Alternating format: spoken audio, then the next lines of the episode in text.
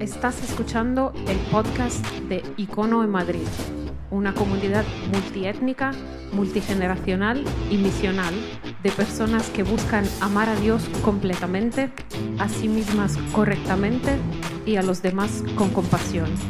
Este es el mensaje del domingo pasado.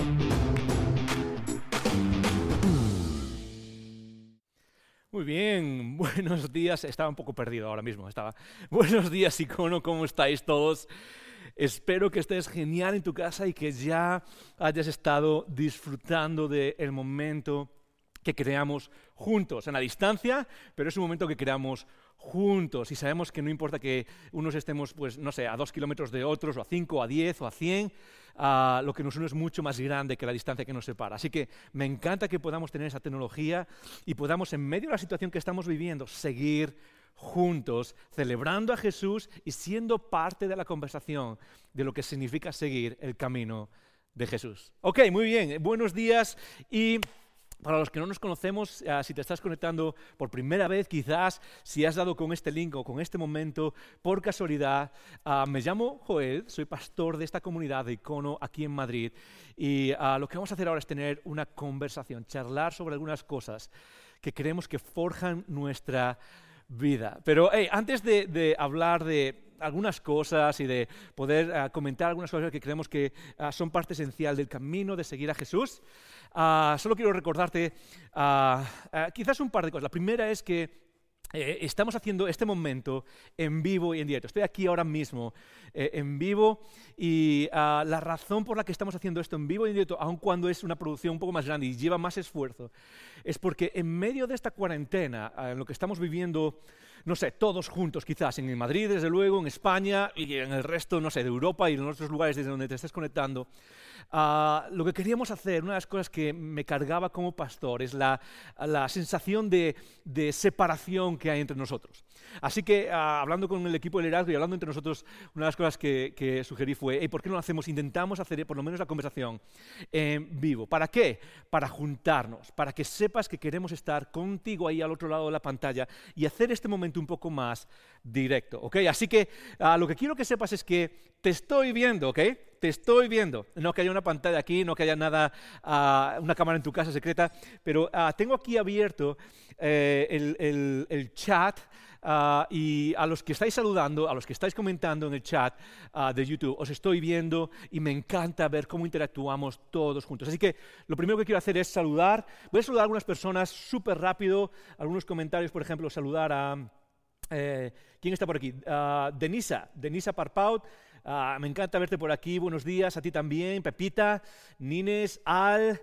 Muy bien. ¿Qué más? Uh, Conchi Mendon. Buenos días, Conchi. Buenos días a ti también. Lidia, qué guay verte.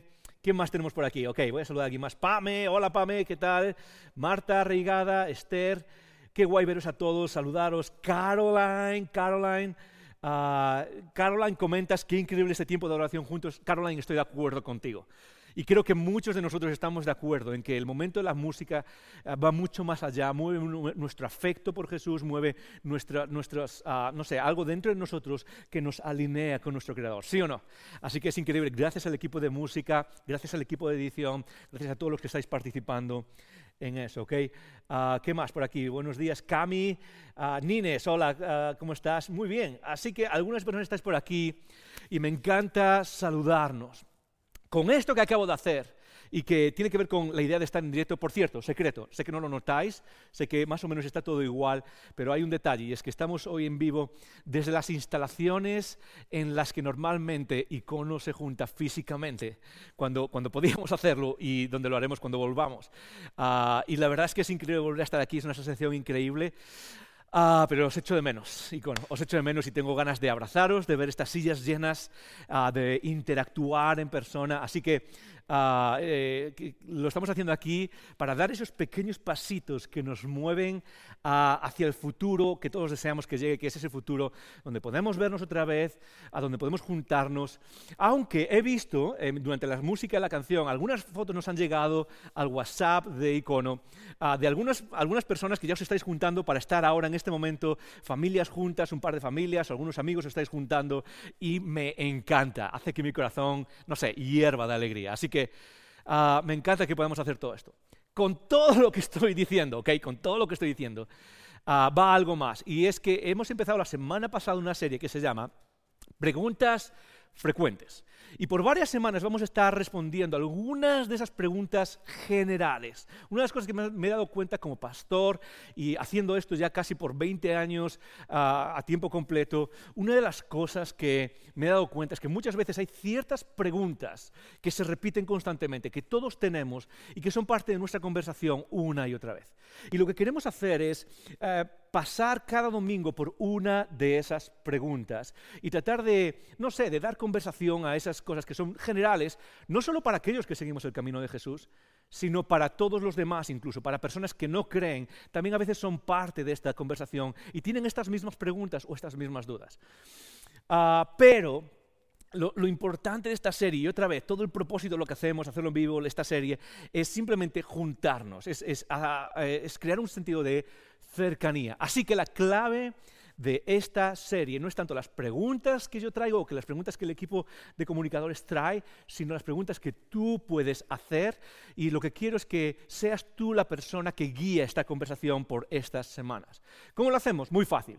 Ah, mientras estoy hablando, puedes enviar tus preguntas, ah, puedes enviar tus preguntas y las vamos a tratar de responder ah, durante esta conversación. Cualquier pregunta que entre, vamos a tratar de responderlas al final. puedes enviar esas preguntas al WhatsApp de Icono. el número de WhatsApp es 620-207-268, 620-207-268. O puedes enviarlas a un email. El email es preguntas.icono.online. Preguntas.icono.online. Entonces, una vez que envías esas preguntas, podemos responderlas al final de la conversación que tenemos cada domingo o pueden ser parte de lo que guíe las, ah, preguntas que respondemos en las próximas semanas. Entonces, a lo mejor tú envías tu pregunta y es una pregunta general, es una pregunta a lo mejor que requiere más tiempo y lo que hacemos es poner esa pregunta para responderla y hacerla la conversación del domingo, quizás de dentro de dos semanas o dentro de tres semanas. ¿ok? Así que la idea es envía tus preguntas. Creo que, no sé si está en pantalla ya, pero creo que está en pantalla a dónde puedes enviarlas. Y lo que quiero es animarte es a que envíes esas preguntas, envíes esas cuestiones y hacer esto mucho más interactivo de lo que jamás lo hemos hecho. Y la razón es muy sencilla. ¿Sabéis cuál es mi filosofía? Mi filosofía es que es mejor una conversación que un... Termina para... Mejor una conversación que un sermón, exacto. Exacto, es mucho mejor una conversación que un sermón. Eso no quiere decir que los sermones no sean necesarios a veces, pero sí quiere decir que necesitamos crear esa conversación. Y sabéis que eh, eh, todos somos conscientes que en el mundo del camino de la fe, quizás la religión o a veces en el cristianismo, se ha comunicado, a veces de manera, no sé, generalizada, a veces no es tanto directamente, ah, para algunos de vosotros sí ha sido directamente vuestra experiencia, pero se ha comunicado que hay cosas que, no hay que preguntar eso, ¿ok? Simplemente créelo y ya está, o simplemente tienes que tener fe y ya está. Y ah, en Icono queremos, queremos cambiar radicalmente eso. No hay pregunta que no se pueda hacer, no hay pregunta que no puedas traer sobre la mesa y creemos que las preguntas nos ayudan a todos, nos enriquecen a todos. ¿okay? Ah, esa es la clase de comunidad que queremos ser, abiertos a cualquier tipo de pregunta, abiertos a cualquier tipo de conversación. Así que... Envía tus preguntas y ah, eso es lo que vamos a hacer hoy, es charlar sobre una nueva pregunta. Mientras hablo de esta pregunta, puedes ir a, si tienes tu Biblia, si tienes tu Biblia de papel sobre todo, ves a Romanos capítulo 2, versículo 14. Romanos 2, 14 es donde vamos a aterrizar más tiempo. Vamos a ver otros lugares, vamos a, hablar de otras cosas, pero vamos a parar en Romanos 2 y quiero que sea ese el texto que más, a lo mejor, ah, con el que más interactuamos, ¿ok? Así que ah, vamos a parar en Romanos capítulo 2 y la pregunta que traemos hoy sobre la mesa, la pregunta que eh, vamos a contestar hoy es esta pregunta, es, ¿necesitamos a Dios para ser buenos? ¿De verdad realmente necesitamos a Dios para ser buenos? Esa es la pregunta que traemos hoy y es una pregunta que creo que eh, es generalizada, muchos luchamos con esa, quizás no solo los cristianos, sino los que no seguimos el camino de Jesús también han hecho esa pregunta o, la han presentado de otras maneras, quizás no en forma de pregunta, pero ah, quizás te has preguntado a lo mejor, ¿cómo cambiaría mi vida si Dios no estuviese en ella? Sería igual, haría lo mismo, sería igual de bueno, no necesito a Dios realmente para ser bueno. Quizás has tenido conversaciones con personas que no creen en Dios, que, personas que no creen en Jesús y creen que eh, no creen en la religión. Y quizás no sé, quizás te has, llegado a este punto de hacer esta pregunta, ¿eh? ¿necesitamos a Dios para ser buenos? O quizás algunos te han dicho, ¿sabes qué? En realidad no necesitamos a Dios para ser buenos. No necesitamos para nada a Dios. Así que lo que queremos hacer hoy es entrar en esta idea y entender un poco esta idea de ser buenos y de qué papel juega la moralidad o la ética y la presencia de Dios en el mundo. Ok, no sé qué te parece esa pregunta, pero creo que es una pregunta cargada. Dos cosas acerca de esta pregunta. La primera es, es que quiero responderla o, quiero, quiero que sea... Sé que es una pregunta que a veces puede traer mucho caos o lío. O hay muchas cosas que se pueden decir a esta pregunta.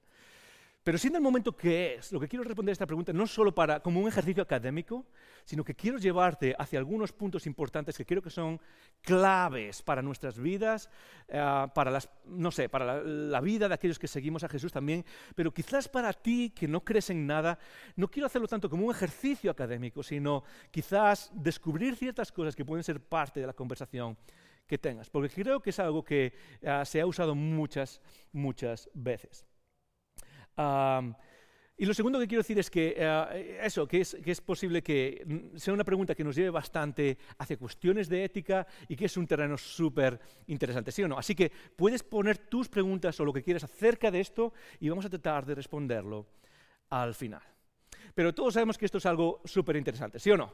a todos podemos decir cosas que son increíblemente, no sé, que nos tocan de cerca, que nos tocan aquí, en cuanto, aquí dentro, en, cuanto a nuestra vida, y que podemos ver que responder a esta pregunta tiene no solo que ver con ah, cuestiones intelectuales, sino con cuestiones existenciales, con cuestiones uh, dentro de nosotros. Déjame leerte simplemente súper rápido, ok, déjame leerte ah, dos o tres citas de personas o autoridades intelectuales ahí fuera en el mundo, que las conoces, ah, que nos van a ayudar un poco a entender de qué va todo esto y quizás a, ver hacia dónde vamos, ok. La primera cita es de una persona que se llama Sam Harris. Sam Harris ah, fue una persona que está considerada, no sé si lo has escuchado, pero es uno de esos que se llamaban los cuatro jinetes del nuevo ateísmo, ¿ok? Son uh, personas o intelectuales que son parte del nuevo ateísmo. Es una persona que uh, eh, la verdad es que tiene una, una, capacidad de hablar y de defender su postura muy buena. Uh, he escuchado cosas acerca de él, como que es una persona muy encantadora, que es muy agradable hablar con él. Y escribió un libro que se llama The Moral Landscape, El paisaje moral. Y habla sobre cómo funciona la moral y habla sobre cómo funciona, pues esta, la cuestión social, la cuestión moral en el mundo en el que vivimos. Y él dice, el relativismo moral tiende a ser contradictorio. Esto es lo que dice Sam Harris. No es cristiano, no es ateo, de hecho defiende a capa y espada el ateísmo. Y él dice, el relativismo moral tiende a ser contradictorio. El relativista puede decir que las verdades morales existen solo en relación a qué? A un marco cultural. Pero esta afirmación se aplica a todos los marcos culturales. Ok, yo sé que es un poco enrevesada, pero lo que está diciendo Sam Harris es muy sencillo. Es que ah, Muchas veces hablamos de relativismo moral, de lo, que es bueno para ti, lo que es bueno mm, puede no ser bueno para mí, lo que es bueno para mí puede ser no bueno para ti. A nivel abstracto eso funciona muy bien, pero lo que él dice es que aunque queramos hacer de nuestras culturas la base para la moralidad, llega un punto en el que hay ciertas cosas que tenemos que aplicar, que queremos aplicar a todo el mundo, da igual donde esté. Y eso lo vemos en el mundo de hoy, ¿ok? Hay ciertas cosas que tú y yo sabemos que da igual donde las usemos, al final que las, las aplicamos a todo el mundo, a todos los marcos culturales, ¿ok?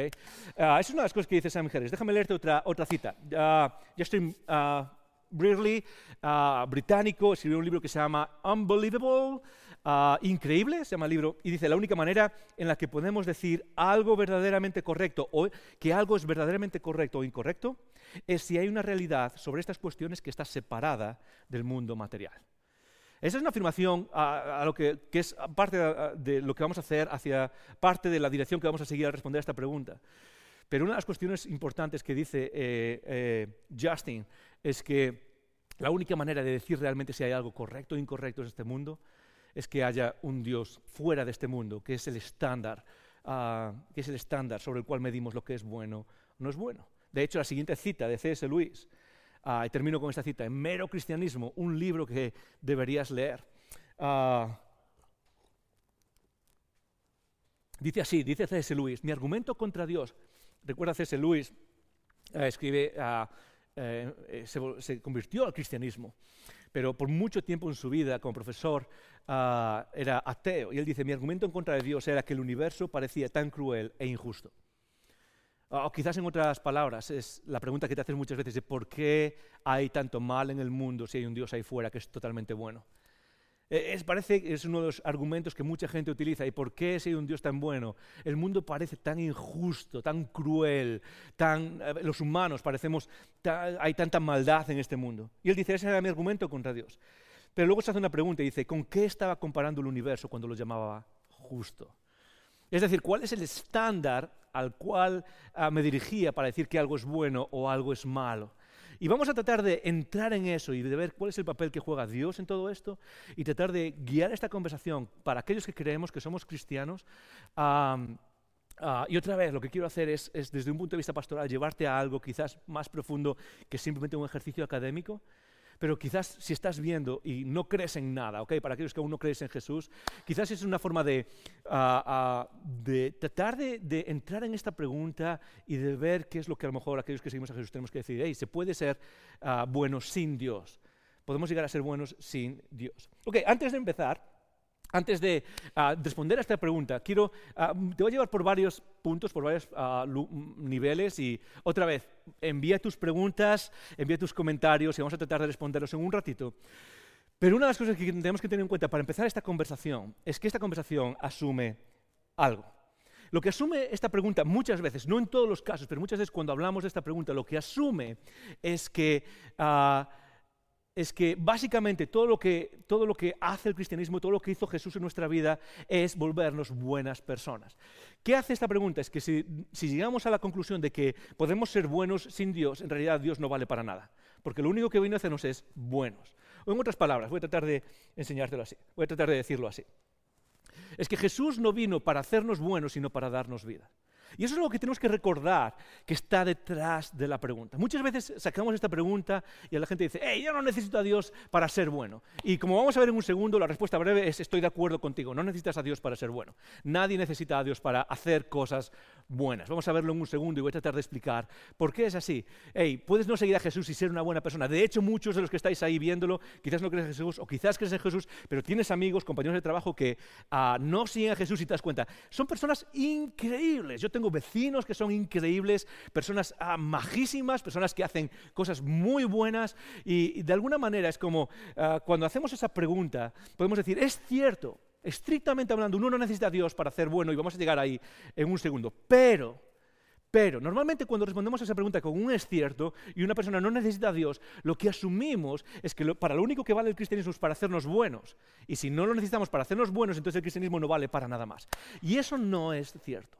Yo sé que muchas religiones en realidad se fundan bajo la base o existen bajo el fundamento de qué? De que nos convertimos en mejores personas. Somos moralmente mejores, hacemos mejores cosas, mejores ciudadanos. Y eso se aplica al cristianismo, luchamos o queremos crecer para hacer las cosas mejores, pero la clave del cristianismo no es hacernos buenos, sino es darnos vida. Voy a decir algo que quizás te va a sonar raro, pero incluso aunque el cristianismo no nos hiciese buenos, podría ser igualmente efectivo en el sentido de que, de que lo que nos está ofreciendo es vida, es vida eterna.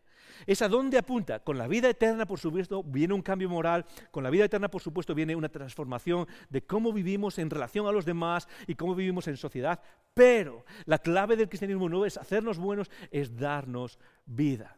Así que quizás puedes responder, hey, ¿podemos ser buenos sin, eh, Dios? ¿O no necesito a Dios para ser bueno? La respuesta es por supuesto. Pero hay mucho más que Dios te ofrece, hay mucho más que Jesús vino a darnos. Juan 10.10. Juan 10.10 en la Biblia, si buscas Juan 10.10, puedes leer que Jesús, cuando está hablando con los fariseos y les están hablando acerca de, la libertad y de qué es lo que consiguen bajo el, judaísmo, Jesús vino, ¿sabes que he venido para que tengáis vida y para que la tengáis en abundancia. Repítelo conmigo, he venido para que tengáis vida y para que la tengáis en abundancia. Esa es la clave del cristianismo. Eso es lo que está detrás de la pregunta. Así que cuando hablamos de, si se puede ser bueno o no, es cierto, es importante, pero la conversación sobre la fe no se queda ahí. No se queda ahí. Y quiero retarnos a todos, a los que no creéis, pero sobre todo a aquellos que somos parte de la comunidad de Jesús, de la familia de Jesús, aquellos que somos parte de Icono, a entender que muchas veces cuando hablamos de ser buenos o no ser buenos o moral, la idea, la clave es no quedarnos ahí y dar vueltas sobre esa idea de si necesitamos a Dios para ser buenos. ¿Por qué? Porque hay un paso más allá, hay algo más profundo, hay una pregunta detrás de la pregunta. Y es que el cristianismo, Jesús vino para darnos vida. ¿Estás conmigo? ¿Estáis ahí aún? No sé si te estoy viendo, pero eh, ok, estáis ahí aún. La, clave entonces es esa, es que ah, ah, Jesús vino para darnos vida. Ahora bien, lo cierto es que ah, nos estamos preguntando de si podemos ser buenos sin Dios, o si podemos, digamos, a vivir sin Dios y aún así hacer cosas buenas, o en otras palabras, si necesitamos a Dios para ser buenos. Y la respuesta directa, quizás que más, a lo mejor nos va a sorprender a algunos, es que sí, desde luego, desde luego que podemos ser buenos, hacer cosas increíbles y aún así, ah, y no creer en Dios. Ah, y, no seguir a Dios. No, necesitamos a Dios eh, en nuestras vidas para hacer cosas buenas, de manera directa. No tienes que ser un cristiano, ah, puedes ser un ateo y hacer cosas buenas. De hecho, y esto es algo muy importante que tenemos que entender, de hecho esa es la base sobre la cual muchas, eh, la Biblia dice que viene el juicio de Dios sobre la humanidad, el juicio final. Es porque en el fondo todos entendemos los principios que hay detrás, ah, que los principios morales que guían la vida y la existencia humana. Es algo que llevamos engranados en nuestra vida. Así que sí se puede, sí se puede. Pero la clave es diferenciar que se pueda o que estemos obligados o moralmente obligados a hacer algo. Voy a tratar de, explicar esto. ¿okay? Hay una diferencia entre que tú puedas hacer algo y que puedas responder al hecho de que puedas hacer ese algo, que debes hacerlo moralmente. Ah, voy a tratar de explicarlo de otra manera. Muchas veces las personas apelamos a quizás descubrimientos científicos para manejar nuestra moral. Pero la ciencia nunca dice lo que deberías hacer, la ciencia solo dice lo que es, lo que, lo que está sucediendo, pero nunca lo que debería ser. Eso pertenece a la moral, eso pertenece a la ética. Y con esto quiero decir simplemente una cosa, que es muy, muy distinto explicar que puedes hacer algo a por qué deberías hacerlo o por qué todos deberíamos hacerlo. No sé si me estoy explicando, pero la clave de lo que hablamos aquí es que ah, cuando preguntamos, hey, ah, ¿podemos ser buenos sin Dios? La respuesta es sí, no tienes que creer en Dios, pero hay una diferencia muy grande entre decir que puedes hacer eso y, decir, ok, pero esto es algo que debo hacerlo porque es un imperativo moral, no solo que me aplica a mí, sino que nos aplica a todos. ¿Qué es lo que nos une a todos? Bueno, es algo que está en nuestro corazón y que Dios puso en nuestro corazón. Da igual que creamos o que no. Ah, ves a, Romanos conmigo, me encanta ah, el pasaje que hay en Romanos, versículo, capítulo 2, versículo 14. ¿okay? Romanos 2, 14. Pablo está hablando de algo interesante y está hablando de que básicamente no hay ningún ser humano que pueda poner una excusa delante de Dios de yo no sabía. Básicamente está explicando eso en Romano 2. Dice, todo el mundo es pecador, algo de lo que hablamos la semana pasada, y de repente Pablo va a decir, en el, versículo 1 dice, por lo cual no tienes excusa, hombre, o eh, sea eh, quien quiera que seas, no tienes excusa. Es lo que está diciendo. Básicamente lo que nos está diciendo es, hey, da igual la persona, da igual donde esté, ah, ninguna persona tiene excusa delante de Dios. Todos estamos bajo el juicio ah, por el pecado que tenemos. Y ahora uno, puede decir, ok, ah, Pablo le estaba hablando a judíos que tenían la ley revelada, la ley mosaica, o lo que se llama la ley y los profetas, y tenían esa ley revelada de Dios y sabían lo que Dios quería. Pero llega un punto en lo que Pablo está diciendo que ah, quizás en la, en la mente de los que lo escuchaban decían, ok, eso está muy bien para los que son judíos y viven dentro del pueblo judío, dentro del pueblo hebreo, dentro del pueblo de Israel, que tienen esa ley revelada. ¿Qué pasa con el resto del planeta? Y de repente Pablo dice algo muy interesante, dice, porque cuando los gentiles, esto es Romanos 2.14, porque cuando los gentiles que no tienen ley, es decir, que no tienen la ley revelada de Dios, ¿ok? Y esto es algo muy importante, en esa ley revelada hay que distinguir entre el, principio y el precepto, ¿ok? El precepto y el principio, el precepto y el principio. Ah, esa ley tiene, un, eh, eh, eh, tiene son unos preceptos escritos, pero detrás de esos principios hay unos, ah, perdón, detrás de esos preceptos hay unos principios. Y esos principios lo que hacen es revelar el corazón de Dios para la humanidad. Ahora, quizás alguna vez te has preguntado, Joel, ¿por qué Dios dio ciertas leyes? Ah, y alguno puede pensar, bueno, son leyes caprichosas. Un día Dios se sentó y dijo que tengo que crear algunas leyes. Ah, vamos a hacer esto y vamos a decir esto y vamos a. porque se me ocurre que podemos decir A y podemos decir B. Y estas son las leyes que se le ocurrieron a Dios un día y esas son las leyes que, que reveló en el Antiguo Testamento. No. Detrás de cada precepto hay un principio y ese principio se une al corazón de Dios. Lo que quiere decir es que cada ley, ah, lo que está revelado de las leyes de Dios, lo que hacen es reflejar cuál es el corazón de Dios. Es básicamente lo que nos refleja. Por eso seguir las leyes nos une a Dios. Pero hay un problema, lo que está diciendo es, que esas leyes fueron reveladas a los judíos y hay mucha gente ah, que no conocía esas leyes. Así que Pablo dice algo súper interesante, dice, porque cuando los gentiles, la palabra gentiles se refiere a personas que no son parte del pueblo de Israel, y son básicamente tú y yo y todas las demás, la mayoría de las personas que estamos escuchando esto, somos gentiles. Y dice, porque cuando los gentiles que no tienen esa ley hacen, y ahora dice una palabra muy interesante, hacen por naturaleza lo que es de la ley, estos, aunque no tengan ley, son ley para sí mismos. ¿Estás conmigo? Ya tengo esa expresión. Dice, aunque, dice, estos gentiles, tú y yo, aunque no tienen la ley revelada del Antiguo Testamento, dice, hacen por naturaleza, lo hacen. Ah, hacen por naturaleza lo que es la ley, aunque estos no tengan ley, son ley para sí mismos. Ah, súper interesante porque lo que está diciendo Pablo aquí es que aunque la ley no haya llegado de manera audible, aunque alguien no haya escuchado de manera audible una ley que refleja quién es Dios y que al final esa ley que refleja quién es Dios es, es un estándar moral para la humanidad, lo que hace es decirnos que esa ley está básicamente engranada en nuestra naturaleza humana. De hecho, sigue diciendo, mostrando, en el versículo 15, dice, mostrando la obra de la ley escrita en sus corazones, escrita en tu corazón, escrita en mi corazón, escrita en el corazón de cualquier ser humano, está la ley divina. Por eso todos tenemos una conciencia y parece que es una conciencia donde hay es cierto que hay cosas en las que diferimos de lo que está bien y de lo que está mal, pero en general tenemos una sensación muy uniforme de lo que es lo que está bien y lo que está mal.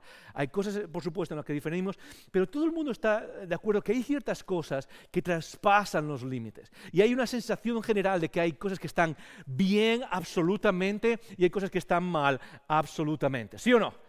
Ah, todos tenemos esa sensación. Y lo que está diciendo Pablo aquí es, es cierto. ¿Por qué? Porque esa sensación la puso Dios en el ser humano, en el corazón del ser humano. Por eso las personas, sea que sigan a Jesús o sea que no lo sigan, tienen eh, cierta inclinación a hacer cosas que están bien y pueden hacer cosas que están bien, aunque no sigan a Jesús. Ah, sigue diciendo en el versículo 15, mostrando las obras de la ley escritas en sus corazones, dando testimonio lo que su conciencia. Ok, en nuestra naturaleza está, está, está escrita la ley divina, en la, en, la, en la, de todos los seres humanos, y de repente también dice, ¿y qué es lo que habla sobre esa naturaleza? Nuestra conciencia. Y esto es algo súper importante, porque en cuanto a tu conciencia, tú tienes dos opciones en tu vida. La conciencia no es algo estático, o por lo menos cómo la conciencia funciona en nuestra vida, no es algo estático, es algo dinámico y es algo que se entrena. Y esto es muy importante. ¿Por qué? Porque tú tienes la oportunidad o tienes la capacidad o tienes la, eh, la posibilidad delante de ti de hacerte sensible a esa conciencia a través de la cual Dios pueda hablar en tu corazón o puedes hacerte insensible a esa conciencia. Ah, entonces, el punto no es tanto si Dios habla o si Dios ha marcado su ley en nuestros corazones o si Dios ha puesto en toda la humanidad un sentido innato de lo que está bien y lo que está mal y lo que nos une a Dios o lo que nos une a Dios. Una de las cosas más interesantes es que Dios lo ha hecho a través de la conciencia, pero que nosotros podemos insensibilizarnos a esa conciencia, a esa voz natural que habla dentro de nosotros, o podemos hacernos más y más sensibles. Y, la pregunta directa en lo que estoy hablando es esta es ¿dónde estás tú? Porque quizás no escuchas, no sientes, dices, esto no viene de Dios, esto no sé nada, yo no, no creo nada. Y quizás la clave es, ok, voy a ponerlo delante de ti para que pienses en esto. Quizás es que has sensibilizado tu conciencia y no eres capaz de percibir cómo Dios está guiando tu sentido de moral, tu sentido de cuál es el norte en esta vida y cómo eso te conecta a tu Creador. No tiene que ver tanto con lo que Dios lo ha escrito en nuestros corazones, tiene que ver con esta idea de conciencia, ¿ok? Dado testimonio a su conciencia y, ahora dice, y acusándoles o defendiéndoles, ¿qué? Sus razonamientos. Es decir, Dios pone en nosotros su ley dentro de todos nosotros y podemos tener un norte moral, podemos hacer cosas buenas, pero de repente eso se, manifiesta a través de la conciencia y a través del uso de la razón. Joel, ah, podemos usar, no es el uso de la razón suficiente para descubrir lo que está bien y lo que está mal. La respuesta es sí y no. Me encanta esa respuesta, ¿sí o no? La respuesta es sí y no. Pablo mismo lo dice aquí. Por supuesto que uno puede usar el uso, usar el uso de la razón para ah, descubrir esa ley divina escrita en los corazones humanos. Por supuesto que uno puede descubrirlo. Por supuesto que uno puede usar la razón para intentar entender qué está bien y qué está mal. Lo dice aquí y lo dice en muchos otros lugares de la Biblia. Pero al mismo tiempo, una de las claves es entender que aunque se puede, no es suficiente. Porque la razón solo te va a llevar a descubrir ciertas cosas que pueden, ah, puedes decir, ok, esto es lo que es, esto es lo que creo que es, pero no ser lo que, eh, lo que se ajusta al estándar divino como estándar absoluto para todas las personas, da igual donde esté. No sé si estás conmigo, ah, pero una de las cosas que necesitamos entender entonces es que se puede ser bueno y aún sin seguir a Dios, por supuesto que sí. Pero, y aquí está la clave, ¿ok? Aquí está la clave. Es que cuando Pablo está hablando de que se puede, da un paso más allá. Y él llega al punto en el que dice que esa idea de lo que está dentro de nosotros es lo que Dios usa para juzgarnos. Precisamente porque aunque no sigas eh, eh, a Dios, dentro de ti Dios ha implantado un sentimiento de lo que está bien y lo que está mal y mantiene a las sociedades dentro de cierto orden. De alguna manera todo eso al final va a ser usado por Dios para el juicio. De hecho en el versículo 16 dice, en el día en que Dios juzgará por Jesucristo que los secretos de los hombres. Y lo que va a hacer Dios es juzgar todo eso en base precisamente a lo que llevamos dentro de manera natural. Por eso no es imprescindible seguir el camino de Jesús para hacer cosas buenas, pero sí es imprescindible el camino de Jesús para alcanzar vida eterna. Y son dos cosas distintas. Y sabes que como pastor, yo sé que muchas veces has, visto en nosotros, en los cristianos o en los pastores, eh, personas como que quieren llevarte solo a hacer cosas buenas. Hey, por supuesto que quiero llevarte a hacer cosas buenas, quiero llevarme a mí a hacer cosas buenas, pero el camino fundamental no es llevarte a hacer cosas buenas, el camino fundamental es llevarte a encontrar vida en Cristo. ¿Estás conmigo? ¿Estamos juntos en esto? Ok. Muy bien, entonces esa es la, idea, es que lo que está escrito eh, en nuestros corazones. Y eso nos lleva al siguiente paso, y voy a tratar de ir terminando para tratar de responder a tus preguntas. Así que envía tus preguntas, envía tus comentarios, puedes hacerlo ah, ahora mismo y vamos a tratar de responderlos, ¿ok? Pero eso nos lleva a una siguiente idea, ¿ok? La siguiente idea es esta es que si es cierto que, perdón, esta es la, está en todo ser humano, la siguiente idea es esta, es que es cierto que hay una ley universal, pero esa ley universal necesita de un legislador universal.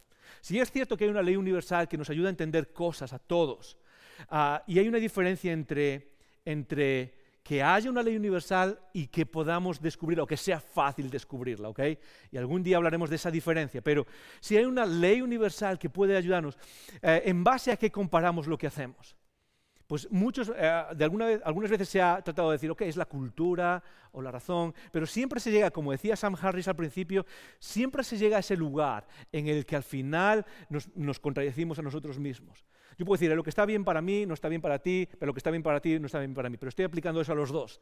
Y luego podemos decir, ok, tenemos aquí eh, nuestra cultura que nos ayuda a entender lo que está bien y aquí está otra cultura, lo que está bien. ¿Cuál de las dos tiene la razón?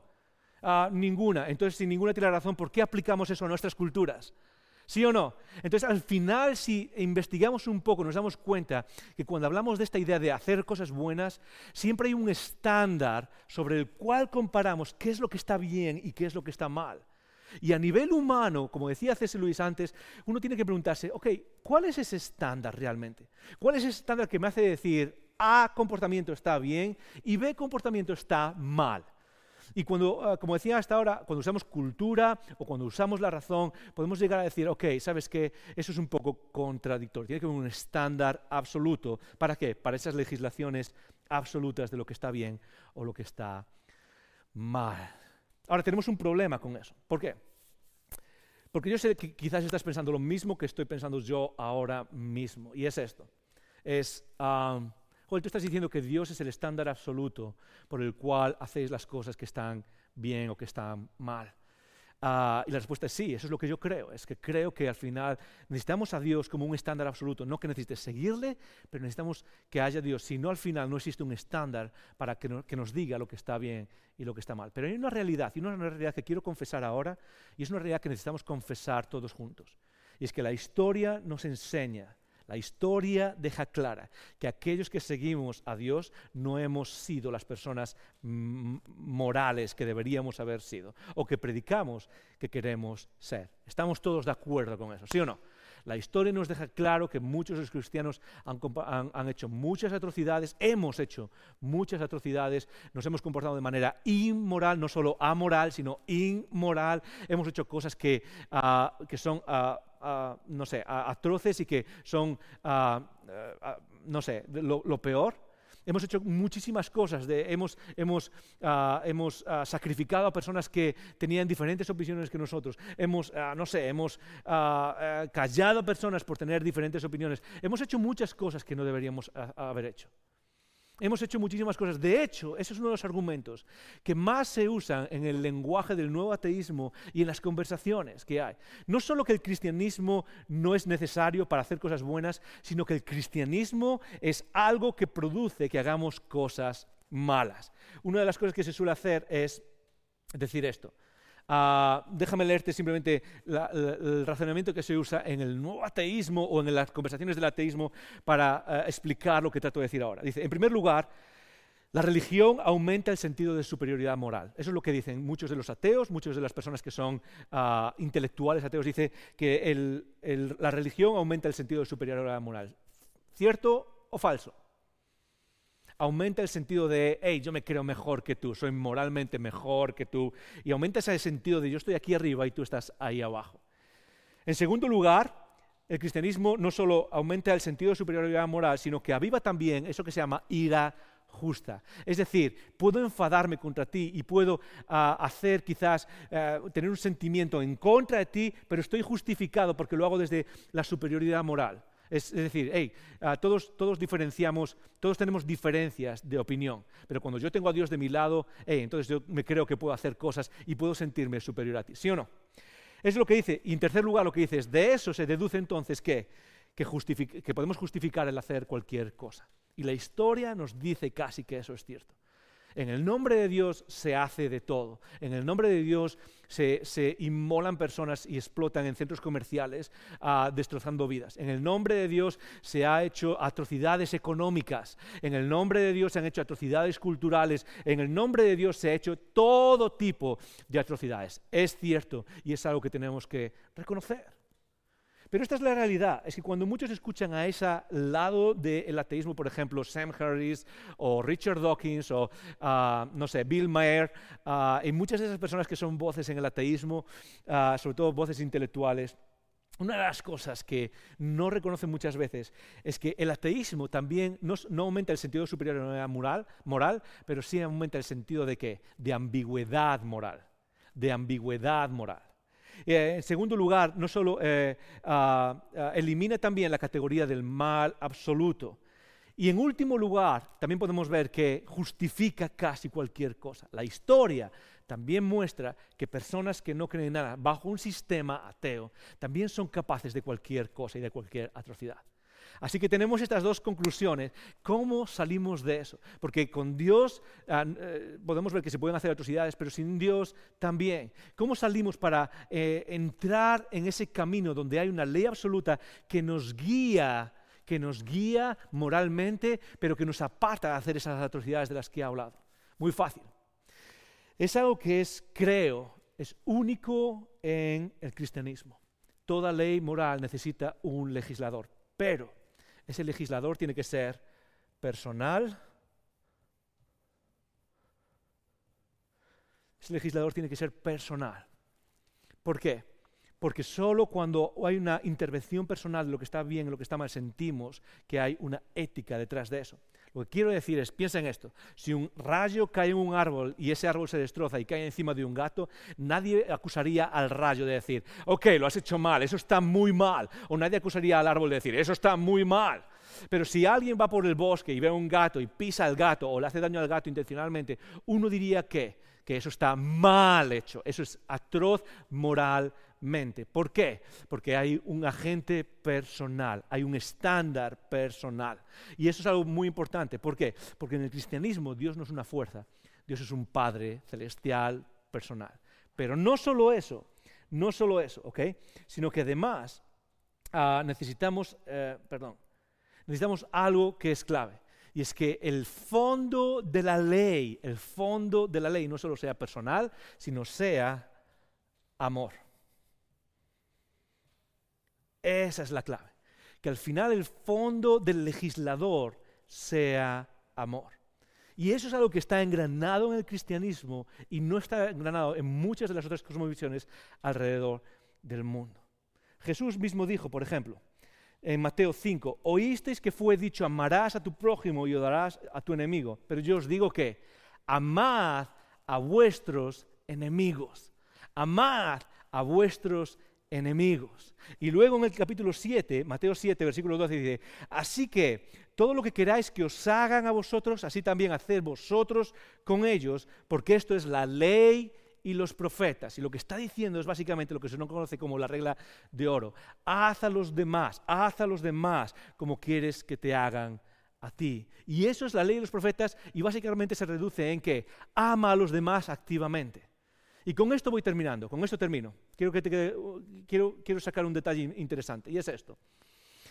Joel, estamos hablando de que es importante hacer uh, lo bueno y que ah, se puede hacer sin Dios, ¿ok? Se puede hacer sin creer en Dios, pero se puede hacer sin que Dios lo revele, sin que Dios sea el estándar.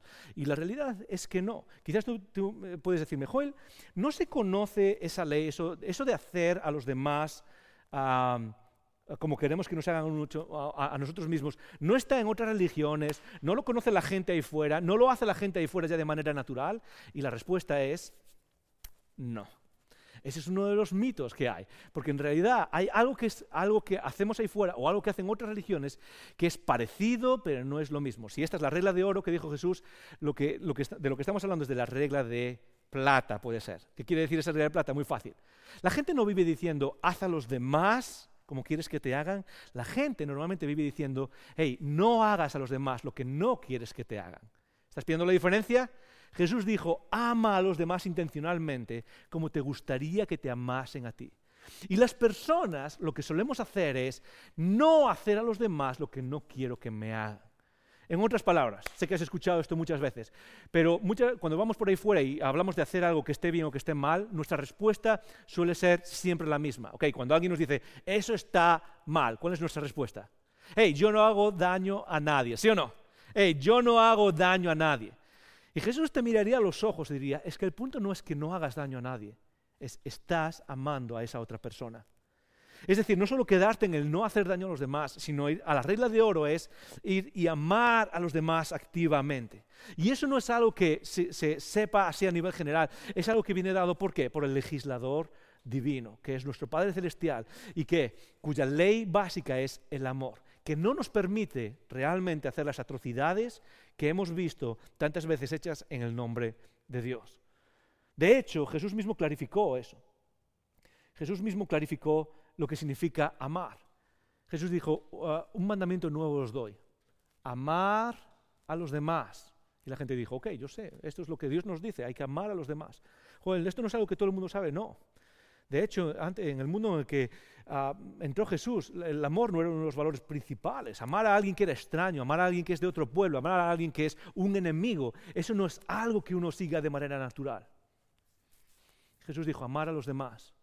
Y se paró un segundo y le dijo, oh, os voy a explicar qué significa eso. Amar a los demás, punto. Como yo os he amado, amaros los unos a los otros.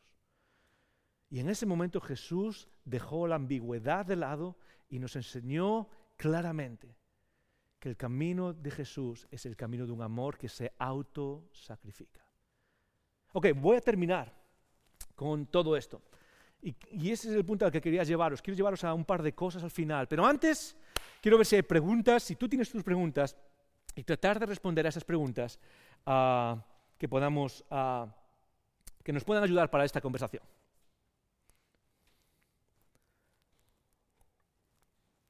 Muy bien, producción, ¿tenemos alguna pregunta? La primera pregunta que nos ha entrado de manera anónima dice, ¿por qué la Iglesia a día de hoy genera tantísimo rechazo si realmente, en última instancia, en el caso de que Dios no existiera, los valores que promueve son positivos? Uh, buenísima pregunta, gracias. Ah, la ha preguntado Anónimo, alguien que es anónimo, ¿ok? Anónimo hace buenísimas preguntas.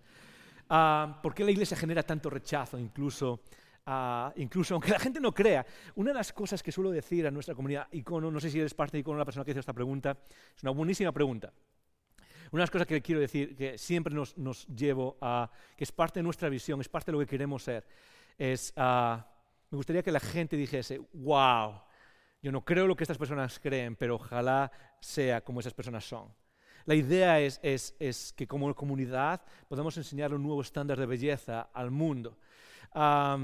Hay muchas razones por las cuales la gente, la iglesia crea tanto rechazo.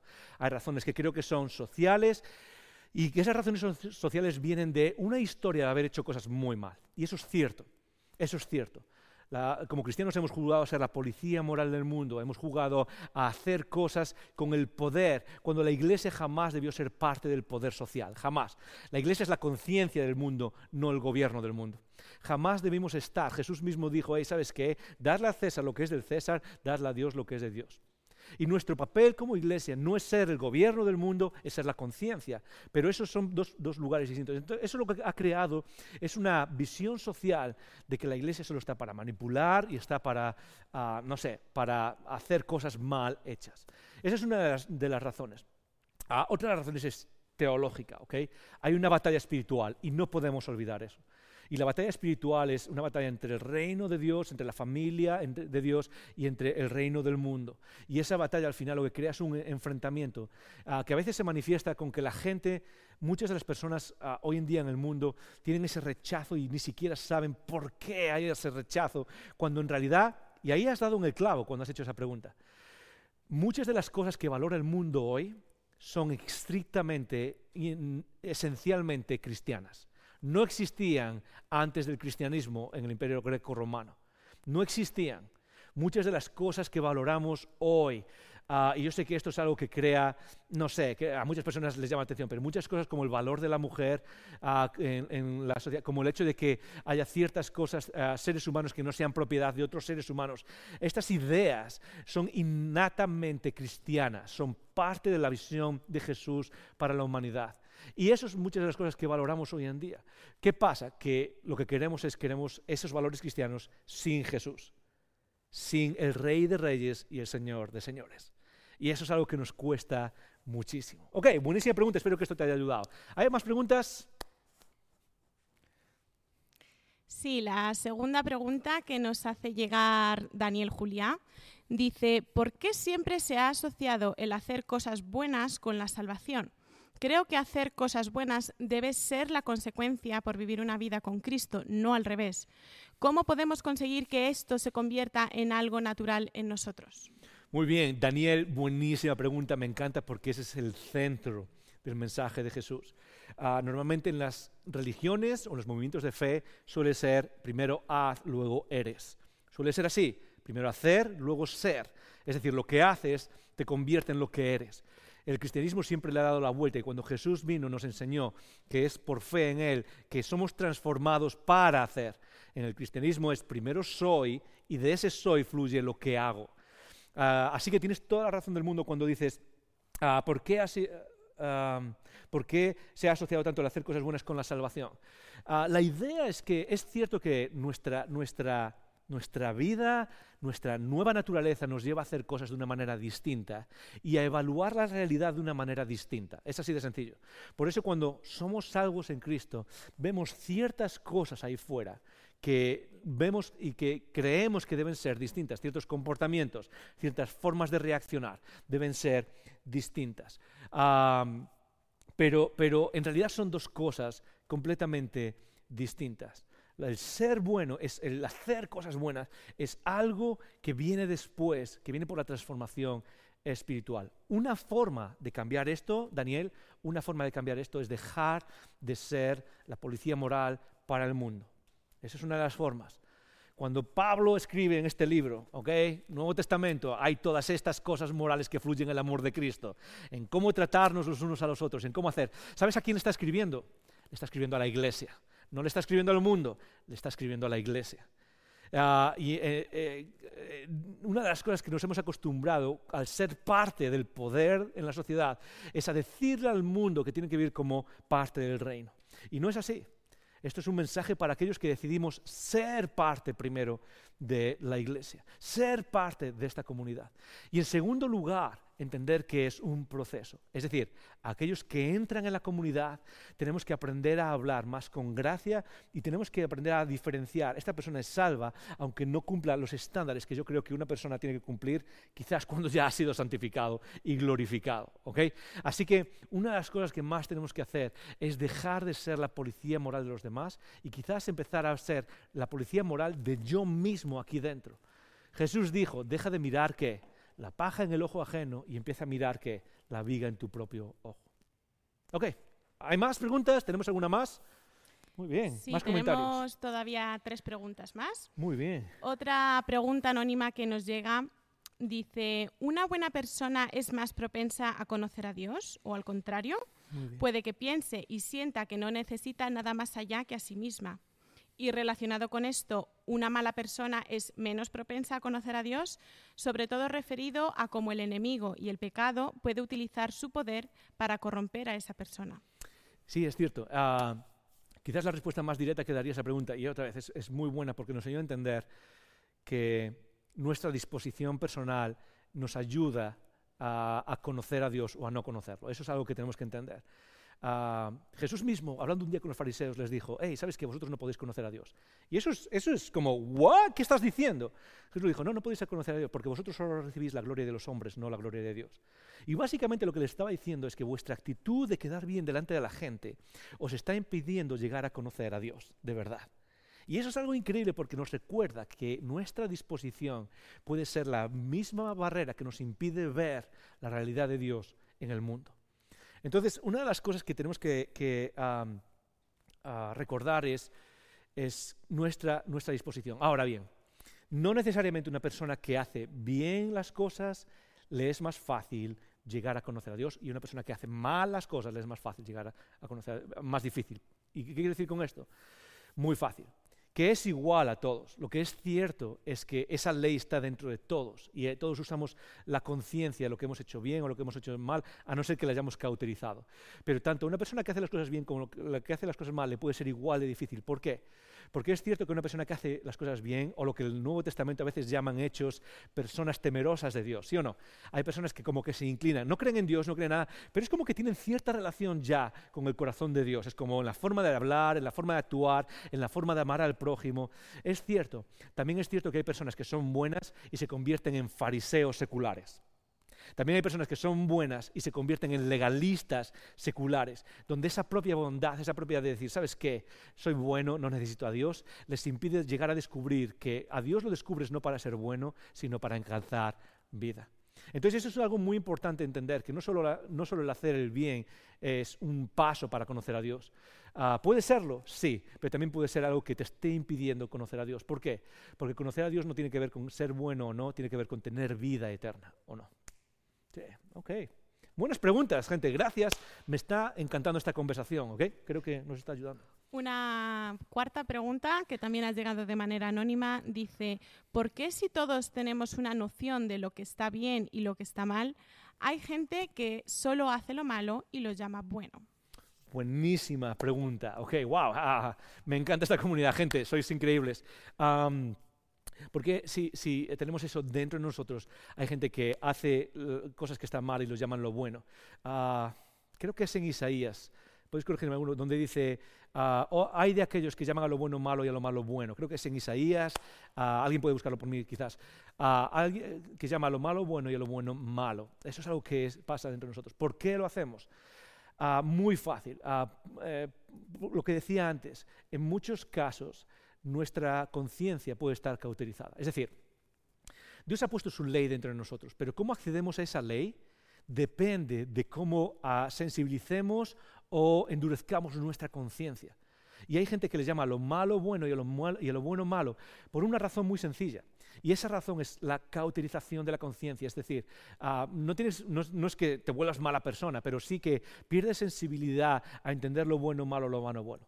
Ah, uno tiene que pasarse solo por Twitter o por Facebook y ver las justificaciones que la gente da para hacer ciertas cosas y darse cuenta, eh, esto, no se, esto no se corrige simplemente sentándonos y dando argumentos. Esto es que hemos cambiado la conciencia y al cambiar la conciencia, no alimentarla con el espíritu, tendemos a, hacer cosas como esas, a llamar lo malo bueno, a lo bueno malo. Me dicen que es Isaías 5.20, ¿ok? Si quieres la referencia, Isaías 5.20 es la referencia donde dice, hay de aquellos que llaman a lo bueno malo y a lo malo bueno. Ah, y creo que es algo que pasa. La razón es la conciencia. Por otro lugar, eh, y, eso viene al final también de la lucha espiritual que tenemos.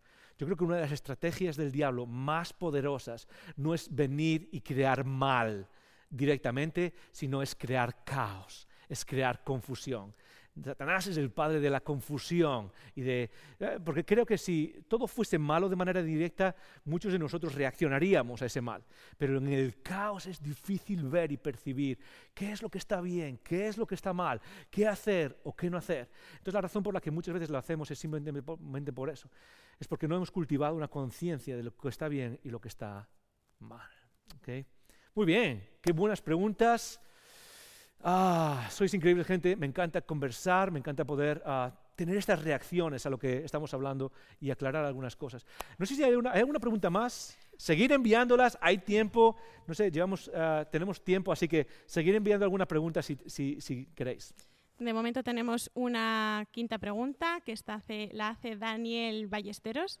y dice, ¿por qué parece que los valores que son diferentes y en muchos casos opuestos a los cristianos están en auge y se apoyan tanto? ¿Hay una guerra moral? ¿Hemos pecado de buenísimos y de no querer ofender al decir las cosas claras cuando la verdad generalmente es dura de escuchar? Ok, la pregunta es ¿por qué parece que los valores son diferentes? En muchos casos opuestos a los, a, los cristianos. Eh, ¿La leo otra vez? Sí, por favor, puedes leer otra vez, me he perdido. ¿Por qué parece que los valores que son diferentes y en muchos casos opuestos a los cristianos están en auge y se apoyan tanto? ¿Hay una guerra moral? Hmm. ¿Hemos pecado de buenísimos de no querer ofender al decir las cosas claras cuando la verdad generalmente es dura de escuchar? Hmm, muy bien, muy bien. Buena pregunta.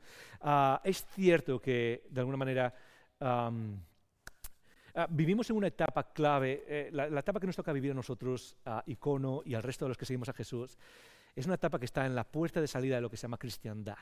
La cristiandad es ese periodo histórico que se caracteriza porque los valores e ideas del cristianismo eran parte social, se asumían socialmente, eran parte de nuestro momento social. Estamos en la puerta de salida de eso ya. Y muchos de esos valores están perdiendo, muchas de esas ideas están perdiendo y están creciendo porque, ah, ah, bueno, porque, porque, de alguna manera estamos eh, alejándonos de la fuente. A medida que nos alejamos de la fuente, ah, de alguna manera lo que hace es es perder esos valores, aunque nos gustaría conservarlos. La paradoja de nuestro tiempo es que queremos mucho de lo que el cristianismo enseña, pero al alejarnos de la fuente del cristianismo, lo que hacemos es perder eso que queremos mantener. Ah, y, esa es una de las razones por las cuales está, parece que está en auge esa, eso. Y eso es eh, lo que ayuda a esa lucha. ¿okay? No creo que sea muchas veces de pecar de, buenísimos o de buenismo ¿okay? en nuestro mundo. Esa es una palabra que se usa mucho, ¿sí o no? no tenemos que pecar de buenismo. Creo que los cristianos debemos pecar de buenismo. Ah, en muchos aspectos somos llamados a poner la otra mejilla, a sacrificarnos, a perder nuestros privilegios, a, no sé, somos llamados a, llevar la carga, la milla extra. Y a veces eh, todo eso se refiere a sentirnos como tontos en la sociedad y a jugar ese buenismo. Creo que en realidad ah, no es que hemos pecado de buenismo y no hemos hablado. Ah, de hecho, creo que hemos hecho lo contrario. Hemos hablado demasiado alto de los estándares y valores morales del cristianismo sin hablar de la belleza y la realidad de Cristo. Y ese, legalismo, ese fundamentalismo es lo que la gente rechaza. Porque cuando separas eh, la moral de Jesús, de Jesús que lo fundó, lo que te queda al final es simplemente un moralismo que carga a las personas. Eh, y la razón por la que muchas veces ah, se, está perdiendo esa, visión moral cristiana no es porque no hayamos hablado de ah, y no lo hemos dicho claro, es porque es lo único que hemos hecho, quizás.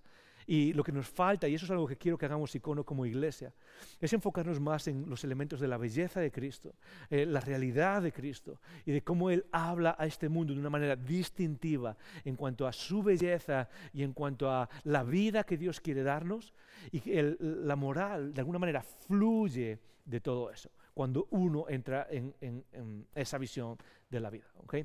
Muy bien, creo que estamos terminando. No tenemos más preguntas. Genial no hay más preguntas. Gracias, me encanta esta conversación. Ah, si hay más preguntas, ¿sabes lo que vamos a hacer? Uno de estos días vamos a hacer solo preguntas, ¿ok? Lo que tú quieras ah, hablar, lo que tú quieras preguntar y poder interactuar con todo eso, ¿ok?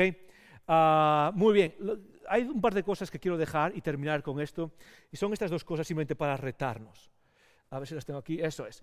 Para meditar esta semana, para retarnos esta semana en cuanto a esta idea de buscar la bondad, y quizás es no crees en nada, pero sobre todo para aquellos que seguimos el camino de Jesús, icono, para ti, mientras ah, luchamos con esta pregunta, quiero dejarte con dos cosas. Lo primero es céntrate en Jesús como fuente de vida, no como fuente de moral. Céntrate en Jesús como fuente de vida, no solo como ah, fuente de moral. ¿Qué quiere decir ah, con eso? Muy fácil. A veces cuando hablamos de estas preguntas de ¿puedo ser bueno sin Dios? o necesito a Dios para ser bueno, si has entrado en esa conversación, en ese diálogo, muchas veces se vuelve abstracto, se vuelve algo ah, que mm, se basa solo en argumentos y en, hey, fíjate, esta persona no cree en Dios y es súper buena. Por supuesto que lo es.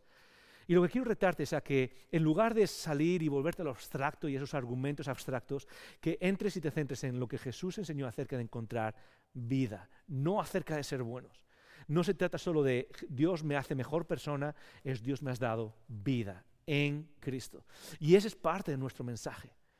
Ah, porque muchas veces cuando entramos en esa pregunta, lo que estamos asumiendo con las otras personas es que, es que si Dios no me hace mejor persona, entonces Dios no vale para nada, o la idea de Dios no vale para nada. Cuando en realidad Jesús nos vino a hacer es darnos vida. ¿Ok? Así que uno de los retos es entra en la idea de Jesús como dador de vida. En segundo lugar, lo que quiero es apunta al por qué, no solo al por qué no. Y esto fue un error, es, eh, lo voy a explicar ahora. ¿okay? La idea es apunta al por qué, no solo al por qué no. Muchas veces en nuestra vida moral y en nuestra conversación apuntamos al voy a hacer esto, ¿por qué lo haces? Bueno, lo hago porque no hace daño a nadie.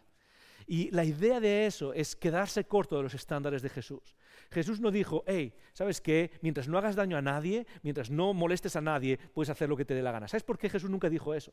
Porque incluso aunque no molestes a nadie, puedes estar destruyendo tu alma. Puedes estar destrozando quién eres con lo que haces. La idea es no solo no hagas daño a los demás, sino que hazlo por amor. Entonces, en cualquier cosa que hagamos, tenemos que ir no solo a la regla de plata o de oro, sino a la de platino amaros los unos a los otros como yo os he amado. Y cuando hagas cualquier cosa, lo que quiero es que te preguntes, ¿por qué estoy haciendo esto? Y si la respuesta es, porque quiero amar a los demás como Jesús me amó a mí, si no estás respondiendo eso, entonces es algo que debemos dejar a un lado. Da igual lo que sea, da igual que no esté específicamente en la Biblia como un versículo y que no sea algo específico que esté ahí. Si no respondemos, hey, ¿por qué estás haciendo esto? Lo estoy haciendo porque quiero amar a esta, a esta persona, a mi prójimo como a mí mismo. Lo, quiero, lo hago ¿por qué? Porque quiero amar a esta persona como Jesús me amó a mí en la cruz. Si no podemos responder a eso de esa manera, entonces es necesario dejar eso a un lado. ¿Por qué? Porque ese es el principio y el final de la vida moral que Jesús nos enseñó. ¿Ok? Muy bien, espero que esto te haya retado, te haya hecho pensar y sé que hay miles de cosas que hemos dicho, me encantan tus preguntas, sigue enviándolas para hacer de estas conversaciones tus ah, preguntas y lo que tú quieras decirnos, pero ah, ah, espero que te haya retado y con esto terminamos hoy y la semana que viene venimos con otra pregunta y espero que no te lo pierdas. Un saludo icono, nos vemos y espero que tengas una buena semana. Gracias por escuchar estos recursos. Esperamos que te haya retado y motivado a vivir arriba, adentro y afuera. Recuerda que para conversar sobre estas ideas puedes participar en un icono grupo. Pásate por nuestra página web y encuentra más información. icono.online.